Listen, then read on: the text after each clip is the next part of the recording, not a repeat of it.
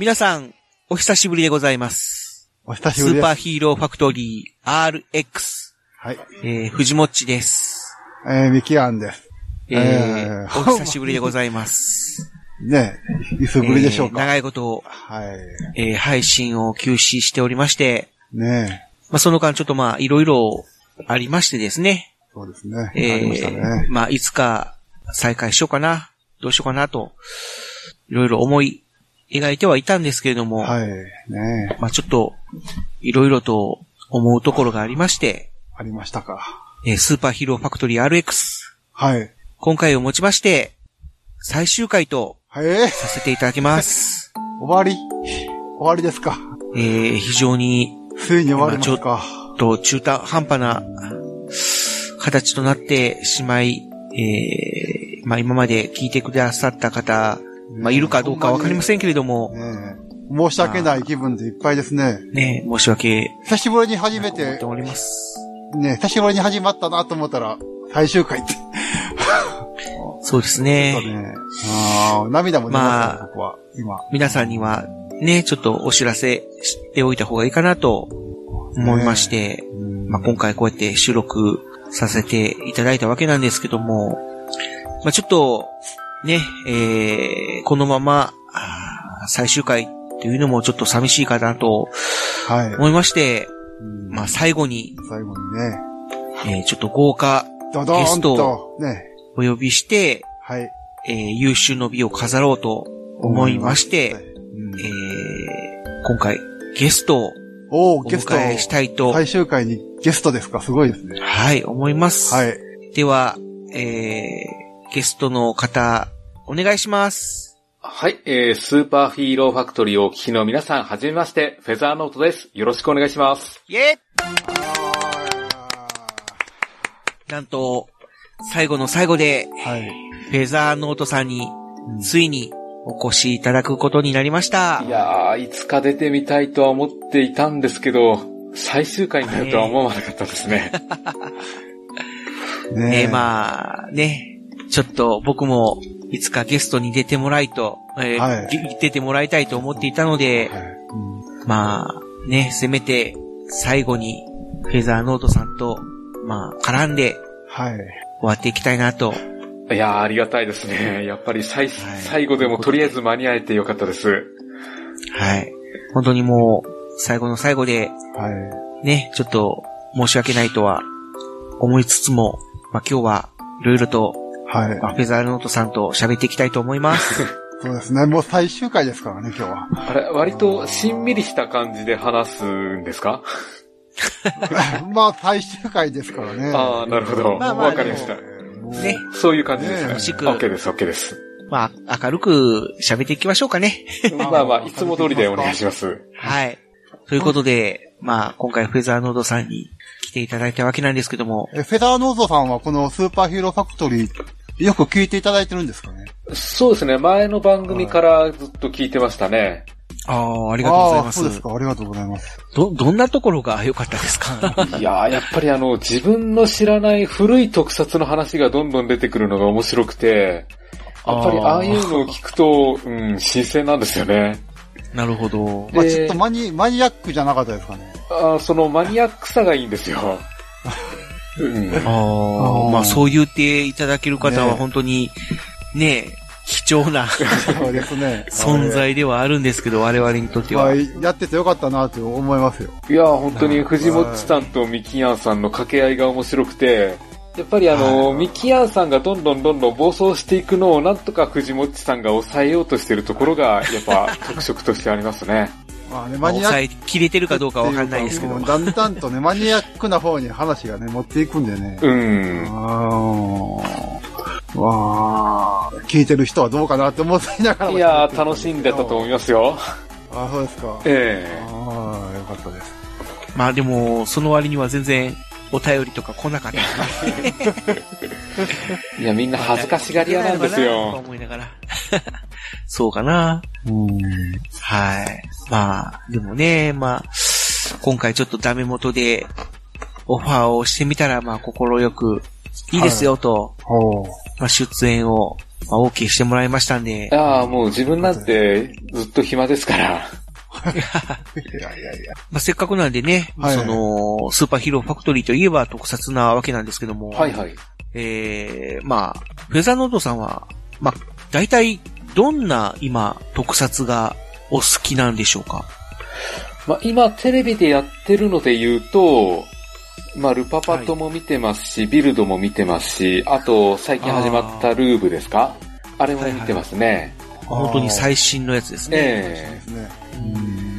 えただよ、ルーブとか、えどうですか、えまだちょっと、まあ、今までのウルトラマンと比べてかなり、その対象年齢が下がったようなイメージは、そうなんですよね。うん。あの、まだ変身のギミックがどういうルールで成り立ってるのかよくわからないんですよ。なんかね、こう、普通の、こう、兄弟、男兄弟が、なんかこう怪獣の、そういう侵略という、侵略じゃないな。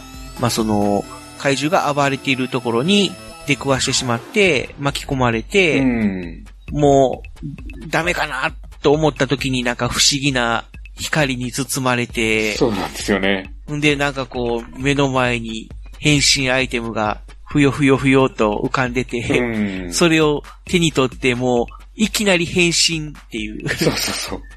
あのくだりもちょっと唐突すぎてよくわからなかったですし。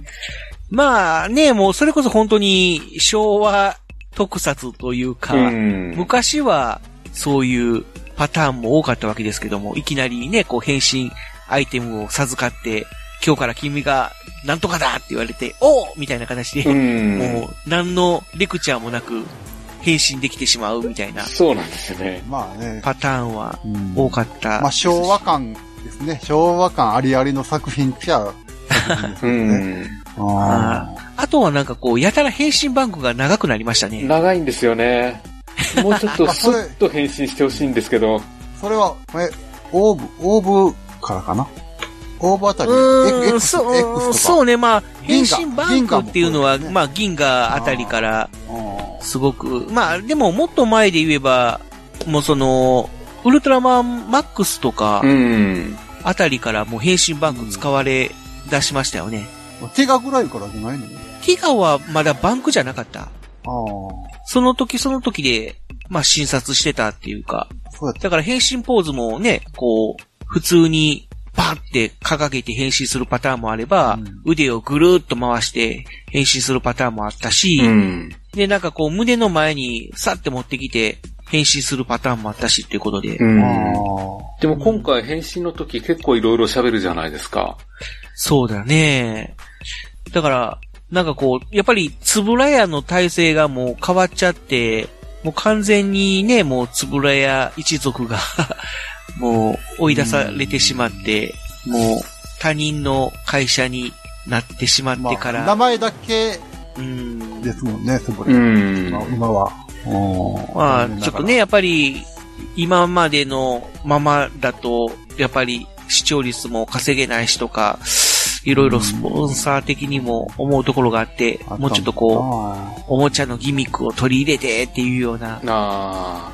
ねえ、ところに行き着いたなと思うんですけども。えまあそこら辺はバン、バンダイさん？うん。まあ、それでもね、えーっと、まあ、今まで結構、その、まあ、銀河は、うん銀河も、でも、銀河 S の時は、割とちょっとこう、ウルトラマンっぽい演出とかもあったし、んで、まあ、X とかも、ね、割と、まあ、人数少ないとはいえ、そういう防衛チームみたいなのもあったし。最近ね、防衛チームが出てこうへんのよね。ああ、うんそれは、あいないですね。おれへんでしょ？うん。X ぐらいやもんね。あと、銀河 S うん。の時にちょこっとの時ぐらいかでしょ、うんあと、まあ、ビートル隊が、まあ、まあ、出てきた、ちょこっとビートル隊って言ってもほとんどね、なんかあのー柳沢慎吾しか出てこなかったもん。あ そうですね。だからね、そういう組織っていうのがあないから、うん話的には、うーん、庶民、庶民がなんかやってるなっていうぐらい。うんああ、それはあるね。そうですなんかあの ーちょっと前にやってたあのーマダン戦記龍剣道みたいな。ね、一つの街の中で展開されてるようなお話っていう。そうですね。ルーブもどちらかというと、ご町内の展開ですよね。そうだよね。えっ、と、なんだっけ、えー、あやかしあやかし。っていうう、ん。詩が、あやかっていう詩がね、まあ、舞台となっている。うん。まあ、続けてあやかしやから、多分、まあ、そういう妖怪的な、そうですよね。えーところから持ってきてるんでしょうけどもね。うん。だから、なんかこう、こじんまりしちゃったかなってういう。ん。やっぱ組織、組織ってあれかな？お金、スタッフ的にっていうかまあ、制作側的にはお金がかかるってことなのかな？まあ、それはうん、多分あるとは思うけど、ただやっぱりなんかこう、つぶらやっぽいとしては、あのー有名俳優たまに使いますよね。ああ、そうでますあね。ね、まあまあ、有名俳優は時々出てるうね。ーん。あまあ今回もなんかあの、野球のうん。話で、あの人いいましたもあ、んね。平泉さん出ましたね。平泉聖さん。あまあまあ、すごいなとか。平井泉さんはまあもう、と、つぶらや出身っていう、まあ出身みたいなもんやからね。うん。ああ出出身なの？出身っていうか、まあまあ、ファイヤーマンから出てるしね。ああ。まあ、ウルトラマンガイアにもウルトラマンエ出てましたし。エース、太郎にも出てたし、レオにもえ、そんな前から出てたっけ？ゲスト出演してるしね。ああ、そっかそっかそっか。もう若い頃のうね。んうん。うん。だからそういう点では、うーん、なんかこう、つぶらやっぽいなっていう感じもすることはするけど、まあ、東映もね、その映画とかでは割と、まあ、有名俳優、俳優というか、ココメディアンというか、な、使います歌手とね。いうか、うん。まあ、使ってはきますけども、ちょっとやっぱり、つぶらやのあの、大御所系とはちょっと違うもんね。そうですね。うん、もう本当にこう、大御所役者っていううのをん。たまに入れてくるなっていうのは、まあ、つぶらやは。うん。僕ら的には嬉しかったりはするんだけど。まあでも、ルーブで一番キャラ立ってんのアイゼンさんじゃないですか？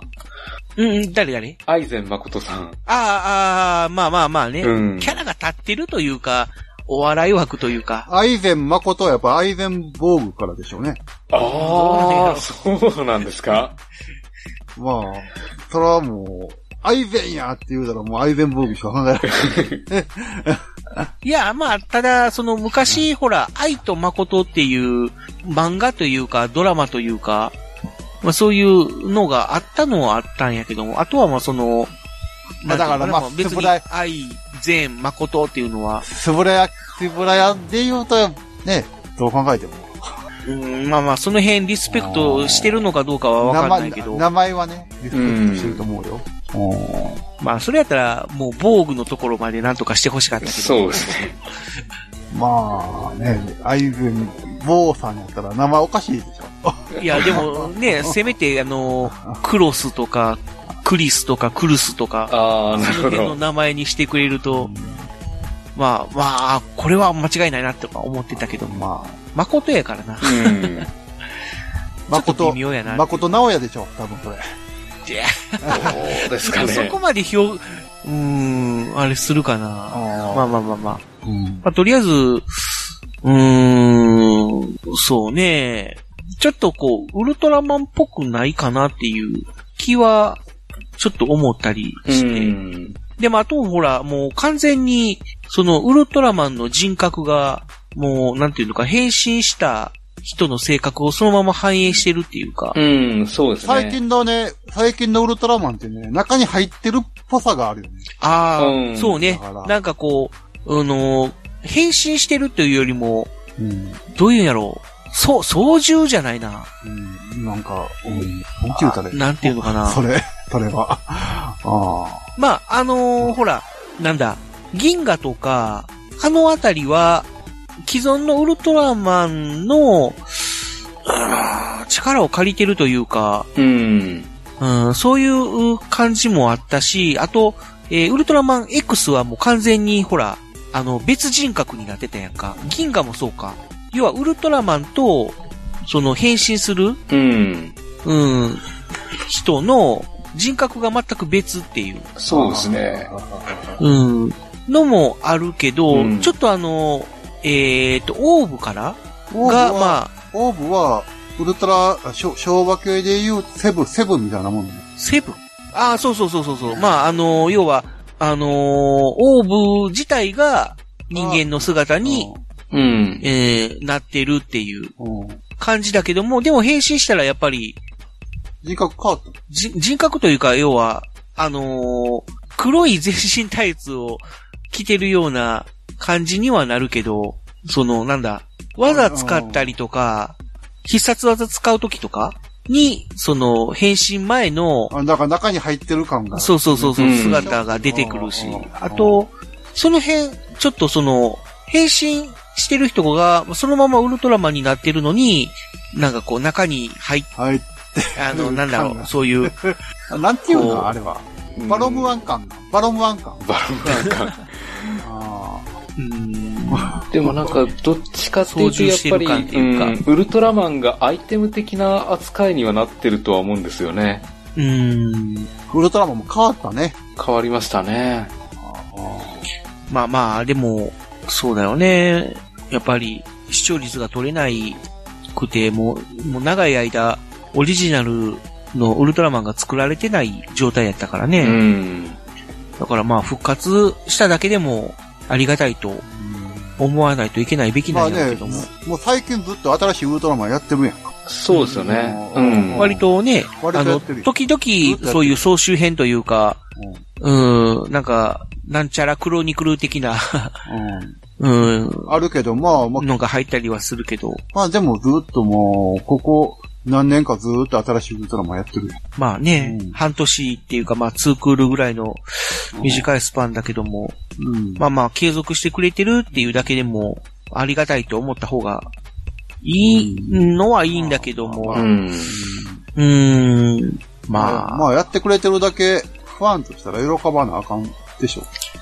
まあ、オールーブに関してはまあこれからっていうのもあるしね、今後どういう展開になっていくのか、うん。まあ、ちょっとこのシリアスになっていくのか。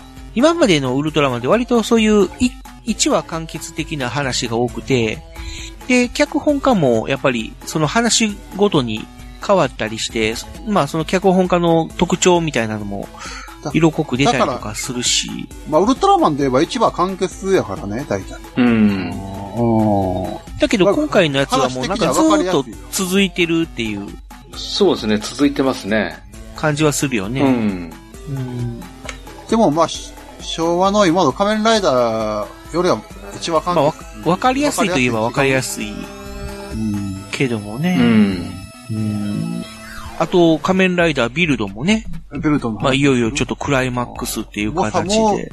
これが放送される、このスーパーヒーローファクトリーが放送される頃にはもう新しい仮面ライダー始まってるのかな？うーん、か、始まってるかもしれないよね。うん仮面ライダージオーっていううん。ことで、なんか今度は、あの、腕時計がモチーフらしい。みたいですね。うん。っていうかもう基本は電王とデケー電王？あ、そうそうそう、まあ、デケードでしょ？え、なんで電王なの？いや、時を超えて、超えるんちゃうの？ああ、そういうことか。あだからまあ、ね、その、ディケイドは、その、まあ、パラレルワールドっていうか、平行世界の、まあ、仮面ライダージオは違うんっていう感じだけど、ジオーはだから、時を移動するっていうだけあって、小田切ジョーは出てきてくれんのちゃんと。まあ、多分、だから、小田切城とか役者は出えへんかもしれへんけど、あその当時の、いわゆるオリジナルの仮面ライダーとしてあ。まあ、仮面ライダー出るのかなっていう。うん要は、設定が違う仮面ライダーじゃなくて、うーん。まあちょっとわかんないけどもね、見てみないとわかんないけど。うん、まあ、その10年前に、ね、ディケイドっていう、まあ、その、他の仮面ライダーに変身する、うライダーが出てきて、今度まあ20年、平成ライダー20作目うん。っていうことで、まあ、そういう同じっていうか、似たようなシチュエーションでやるらしいけども、まあ今回はどうなるかと。そうなるんですよね。うんまあディケイドはちょっとそういう、あのーサービス的な話ということで、半年やったっけ？ツークールだっけ？まあ、半年だったような気はしますね。の、まあ、作品。っていうかっていうかね、今回も半年なんかな。一いやー年やるんじゃないですか？ディケードが半年だったのは、要は、あのークリスマス商戦にやっぱり合わせたいからっていうことで、前はほら、あの、スーパー戦隊と一緒で2月スタートやったやんか。うん。うん、だけど2月スタートで、で、クリスマス迎える頃にはもう作品が終盤になってるっていうことで、そうや。だから、うん。あれ、で、あれからまあ、もね、そうそうそうそう。それでちょっと、あのー時期をずらしてず、らしてね。で、まあ、10月スタートっていうことにすれば、ちょうどその作品盛り上がっている頃にクリスマス商戦っていう形になるんで、まあ、おもちゃもどんと売れるだろうっていう。だから今回半年にしたら4月に終わるから、3月に終わるんか。また元に戻っちゃう形になっちゃうから、あんまり意味がないかなっていう。やっぱ1年やるんかな。うん、だから1年やるんじゃないかなと見てるはいるんだけど。うん。うんまあね、そんな感じで、まあ今後も目がはさ離せない、そうですね。まあ特撮回なわけなんですけども。まあ、それが最後の平成ライダーになるんですよね。ああ、そうね。もう来年で平成が終わって、まあ言語が変わるから。うん変わるわけだから、うん。まあね、すごいタイミングで持ってきたもんやなと。そうですね。うん。だから、いい意味で平成の集大成になるんですかね。うん。まあなってくれるといいよね。平成の救済期になるからこそ、歴代ライダーがまた出てくるんでしょ？う。うんん。うん平成の。昭和は出てくるかどうか。まあね、うんどうなるのか。ビルドも、ビルドね。まあビルドね、面白いんやけど、ずっとね、一緒のことをやって、感 一じ緒の、一緒のことというか、あのああスターク、スタークじゃねえや。今は何やったっけ？エボルトですね。エボルトか。ええエボルトがなかなかしないもんね。そうなんですよね。もう、もうずっとエボルトやん。40話ぐらいからずっとエボルト戦が続いちゃって、うん新しい、なんか他の敵怪人も出てこうへんし、敵も出てこうへうんし、ん。もうエボルトだけやもんね。そうなんですよね。別に面白くないわけではないねんけど、もう、なんか、そろそろ。うん、もうちょっとなんか、一展開あるのかなと思ったんですけど。まあ、私はおお父さんが出てきて、うん桜木のお父さんが生きてたっていうのが新しい展開やったけど、うん。まあでもお父さんはあっさりと、なんかね、死死んじゃったというか消えちゃったうん。感じで。うんもう、これあた、もうでもあと4回ぐらいしかないから、新しい展開もないやろうし。あのこれないやろうと思う去年、去年って言うてええのかな前作の、あのーエグゼイドうんの時に、あのーえーっと、ラスボスの、あ、ラスボスの、あの、時間止める人ね。そうそうそうそう、うんああ、名前忘れてた。黒、黒、クロノスか。はいはい。クロ、クロード、クロ、ノスか。あれがすごい強かったでしょう、最後。ええまあ、確かに、うんああれも最最後の方ずっとあいつと戦ってたもんね。そうそうそう。ほほんで、そのクロノスのおもちゃが、変身ベルトとかがめちゃめちゃ売れたらしいんよ。へえ。だから、だからか。だからまた一緒のような展開にしてるそうそうう。そうそうそう。そうそれ、で、まあ、ちょっとそういうまたエボルトのエボルドライバーとかを、まあ、売り、まあ、ひ売売りたいために引っ張ってんのかなっていう。うーん。それなんかな、うんもう。あまあまあ、これはちょっとまあ、大人の味方やから、うん、あれなんやけど、いちょっといやらしい意見にはなるんやけども。うん。ー何せね、ゲント君がね、なんかもうイメージがコロッと変わって変わりましたねあ、ー完全に。多分だから、それも、その前作のエグゼイドの、ああ、あのね、ああいつやろ？うん。あの、あ名前が出てこない。あダンクロットですか？黒。ダンクロとか。はい。ダンクロトが、すごいやっぱり、あい、未だに、なんかこう、ダンクロトがネタになったりーしてるから、それの2番戦時、2匹目の土壌を狙ってるのかなと。まあ、そうやろね。うんそう考えてもそうよ、そう、そうとしか思われへん。だってあんなにさ、シリアスな、その割には、し渋い感じの役やったのに、唐突やで。なあ急にあの、T シャツうん着出して。。そうそうそう。あその割にはちょっとキャラが薄いというか、うん。あ。存在感がないんだなっていう。仮面ライダー牙の方が目立ってるもんね。仮面ライダー牙牙の鬼、あの、カズミンですね。カズミンな。カズミンってるもんね。あいや、っていうかもう、ほんまに今、ネタにな、一番ネタにされてるの、あの、あれちゃうの、あの、えっ、と、えっ、と、あ、でもなんで名前が出てこないんだろう？竜、竜、竜がですか？竜が、竜が。はいはい。うん。ー。竜が？竜がネタにされてた？そんなにされてた？ああ、ね、どっちやろな。今ちょっと、うーん、各キャラが、ちょっとこう、乱立し合って、まあ、立ってるのは全然立ってると思うねんけど、うん。キャラ的、キャラ的には立ってると思うねんけど、なんかこう、ゲント君あんなに頑張っとんのそうですね。玄徳は本当に急に変わりましたね。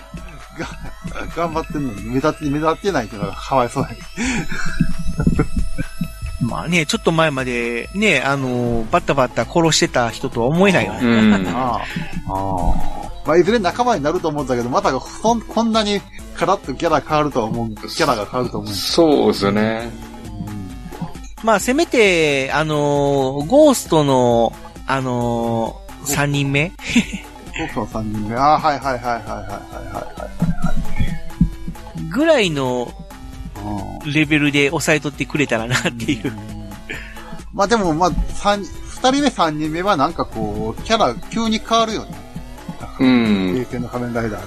最近のやつ。あ、こんなにちょっとシリアスだったのに、なんかこう、急にギャグメーカーみたいになるやんか。ちょっと主人公の味方になるとうん変わるっていうか。。そうですね。まあその辺がまあ、ライダーマンとか、そんなんなか今ったよ時の考えたら。お子さんに受けるのかなライダーマンずっとシリアスだったで。でもまあライダーマンって実質そんなに長いこと出てないしな。まあ。本編には。あの一年通して出るようなキャラじゃなかったから。まあそれはしょうがないかもしれへんけど。まあ、一年出とったら変わっとうかもしれんけど。あ。まあ、やっぱりそのイメイメージ戦略というか、今まで敵やった人を、まあ味方のね、こう感情移入できるキャラクターとして、引き落とすには、それぐらいキャラをガラッと変えないとあかんのかな、みたいな。な。そういう愛愛されるキャラに変貌ささないとあかんのかなっていうのは。うん。まあその辺はね、やっぱり、このいろいろ大人の事情っていうのがあるんやろうから。うん。まあ、別に、それが嫌やっていうのじゃないんで。うん変わりすぎ。ってことやね。要するに、変わりすぎやねってことやね。まあまあ、突っ込みどころではあるかもしれんけど。そうですね。ちょっとね、その、昔と比べて突っ込みどころが変わったなっていうのはあるよね。昔はそういう設定とか、そういうところで、演出的なところで、突っ込みどころっていうのはたくさんあって、まあその辺は、ね、その特撮のお約束的なところで、そういう、まあごまかしてたというか、うん。流してた部分はあったかもしれないけど、まあ最近はそういうね、ちょっとこの、演出とか、脚本の段階で、ちょっとこう、あの、お約束破りというか、割とちょっとこう、視聴者、視聴者の予想を裏切るような、こう、展開をすることは多いけども、うん。うん。まあそういうちょっとキャラクターの設定的な部分で突っ込みどころっていうのは、まあやっぱりあったりはするし、その辺はもうしょうがないのかな。だから、次回のやつも、二代目、三代目で仲間になったやつは、ちょっと、ああ、ギャグ、ギャグメーカーの方に走っていくんやなーって思いながらうん。そうですよね。出ると思うけど。まあね。ちょっと前までそんな、あんまりなかったようなギャグ。ブレードとかだって仲間おったけど、そんなにいきなりギャグメーカーに走るってなかったようなイメージや。うん。平成の初期はあんまりそういうのなかったですよね。うん、なかったと思うね。まあここ、最近、ここ最近や。多分、カブトあたりからじゃないですか？キャラものが増えたのは。うん、キャラ、ものは増えたけど、まあ、カブトは別の意味で押していったけど、うん。あかんかったけど。ああ。牙とかがちょっと、最後、わちゃわちゃしたな。ああ、そうですね。牙、ああ、牙ね。最後はなんか息子が出てきたりとかして。うん。でもまあ、まあまだ、あれやん。そんなにギャグ、ギャグメーカー、ギャグに走っ、ギャグメーカーになったりはしてなかったような気がするな、これ。うん。まあ最後はなんかギャグっぽい感じで終わったり はしたけども。あー、うんそうねほんま、ここ、最近や。うん。フォーデとかだって、二代目、そんなに、あ、ちょっと、ちょっとはキャラクターは変わったけど。ううん、メテオは割とまともな、真面目なキャラでしたね。うん真面目やったけど、まあちょっとは、ちょっとは馴染んで、馴染んできたらちょっとは変わったかなっていう。うん。そう、まあ、少なくともネタキャラではないわな。そうですね。うん。今のは完全にネタキャラになってるから。うん。うん。その辺が、どうなのかっていう。まあ別にやかん、嫌、嫌なわけではない。嫌なわけではない。子供に受けは多分するし、うん。まあ見やすくはなったけど、ずっとあのシリアスなままでもそうかなとは思うけど、うん。変わり、変わりすぎやなって、ので面白いなっていうのが、うん。ね。うん。まあまあ、そんな感じでね。うん。まあ、これからも特撮のことを好きで見続けていきたいなとね。いう感じで、番組終わるけど、皆さん、特撮見ていってそうください。ですね。これからも、はい。ご、特撮えーゴジラも、ゴジラの新しいやつもありますし、そうで。すね。うん。今度はいよいよ、ね、キングギドラとか、モスラとか、ラドンとかが出るみたいなんで、はい。まだ楽しみにしていきたいですね。僕たちは話せませんけども、見て、見見ていってやってください。はいお願いします。じゃあ、そろそろ、そうですね。まあね、皆様とお別れしたいと彼ですね、もう。思いますけれども、じゃあ最後に、フェザーノートさんなんかあの、告知とかがあれば、あ、いいですか？語っていってもらえますか？はい。すいません。じゃあちょっと実はですね、あはの、今度新しく、ポッドキャスト番組をですね、あの、お。立ち上げようかと思うんですよ。い。なんと、で、フェザーさんやりますフェザーかノートさんが。ね。やっぱ、スーパーヒーローファクトリーも終わるということで、はいやっ。ぱここでやっぱり新しく特撮番組を語るポッドキャストが一つ必要なんじゃないかと思いまして、おー、なるほど。ええタイトルがですね、はい。流星シルバーと言います。おー。おーすごいですね、これ。流星人間ゾーンそうそうそう。かけてるんですよ。シルバー仮面とか割と特撮っぽい、中二病っぽいタイトルにはしてみたんですよ。なるほどね。確かに中二病っぽいね。で、えーその番組を一人でやられるんですか？そこでですね、今日はちょっと、はい。一緒に番組をやってくれる仲間をさ探しに来たんですけど、どうでしょう？藤本さん、三木庵さん、一緒に番組やってみませんか？うえ、僕たちを入れていただけるんですか？もちろんですよ。えー、本当ですか？うわぁ、まだ特撮喋れるんですか？うわぁちょっとこの、それは嬉しいですね。すごい、すごい棒読みになっちゃったなもうちょっと、もうちょっとうまくやれるかと思ったんだけどないや、まあそこはもうあえてちょっとわざとらしさを 演出してみました。ということです。ということでね、はい。はい、あのー今までいろいろとちょっとこう、あのーしんみりとした感じで喋ってきましたけども、まあ実はもう元々ね、ちょっと新しい番組にしようかなと いうことで、まあいろいろとね、まあ準備をしてたわけなんですよね。ええそうなんですよね。実は、実はそうなんです。実はそうなんですよ。はい。ということで、まあ、あの、スーパーヒーローファクトリーという、うー番組はそのまま、まあ、あの、流星シルバーに移行します。はい。それだけです。何やったんや。ただの真相回転でした。ただの真相回転。涙返せ、涙返せ。まあはい。まあ、そんな感じで、えー、今、このね、えースーパーヒーローファクトリー RX をを聞いている皆様、えー一応ね、えー配信ブログが、えー変わりますので、またね、ちょっと一から、えーブログを構築し直して、まあ、配信するという形にしたいと思いますので、えーこの後、流星シルバーという番組を引き続きやっていくことになるんですが、えーはいそちらの方をご視聴おいただける方は、ぜひ、えー登録をね、えー流星シルバーの方に、はい。まあ、改めて、えーし直してほしいなとはい。いうことで、えーそのお知らせでした。なんかもう死んだと思ったら蘇ってたライダーマンみたいなもんやね。そうですね。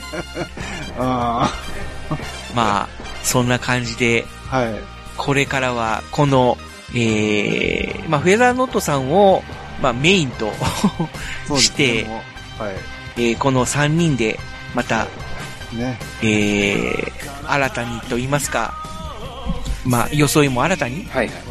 ということで、番組をやっていきたいと思いますので、はい。引き続きよろしくお願いいたします。はい。よろしくお願いします。やっていきましょ頑張りましょう。頑張っていきましょう。はい、ということで、えー、次回からは、えー、特撮放送、流星シルバう。はい。ーというタイトルでやっていきますので、えー視聴登録よろしくお願いいたします。よろしくお願いします。お願いします。ということで、じゃあ、そろそろ締めましょはい。はい。う。はい、お相手しましたのは、藤もっちと、キアンと、フェザーノートでした。それでは、流星シルバーの方もよろしくお願いしおます。願いします。みんな聞いてねよろしくお願いしまスーパーヒーローファクトリー、最後のドドンパシェーバイバイ。ドドンパス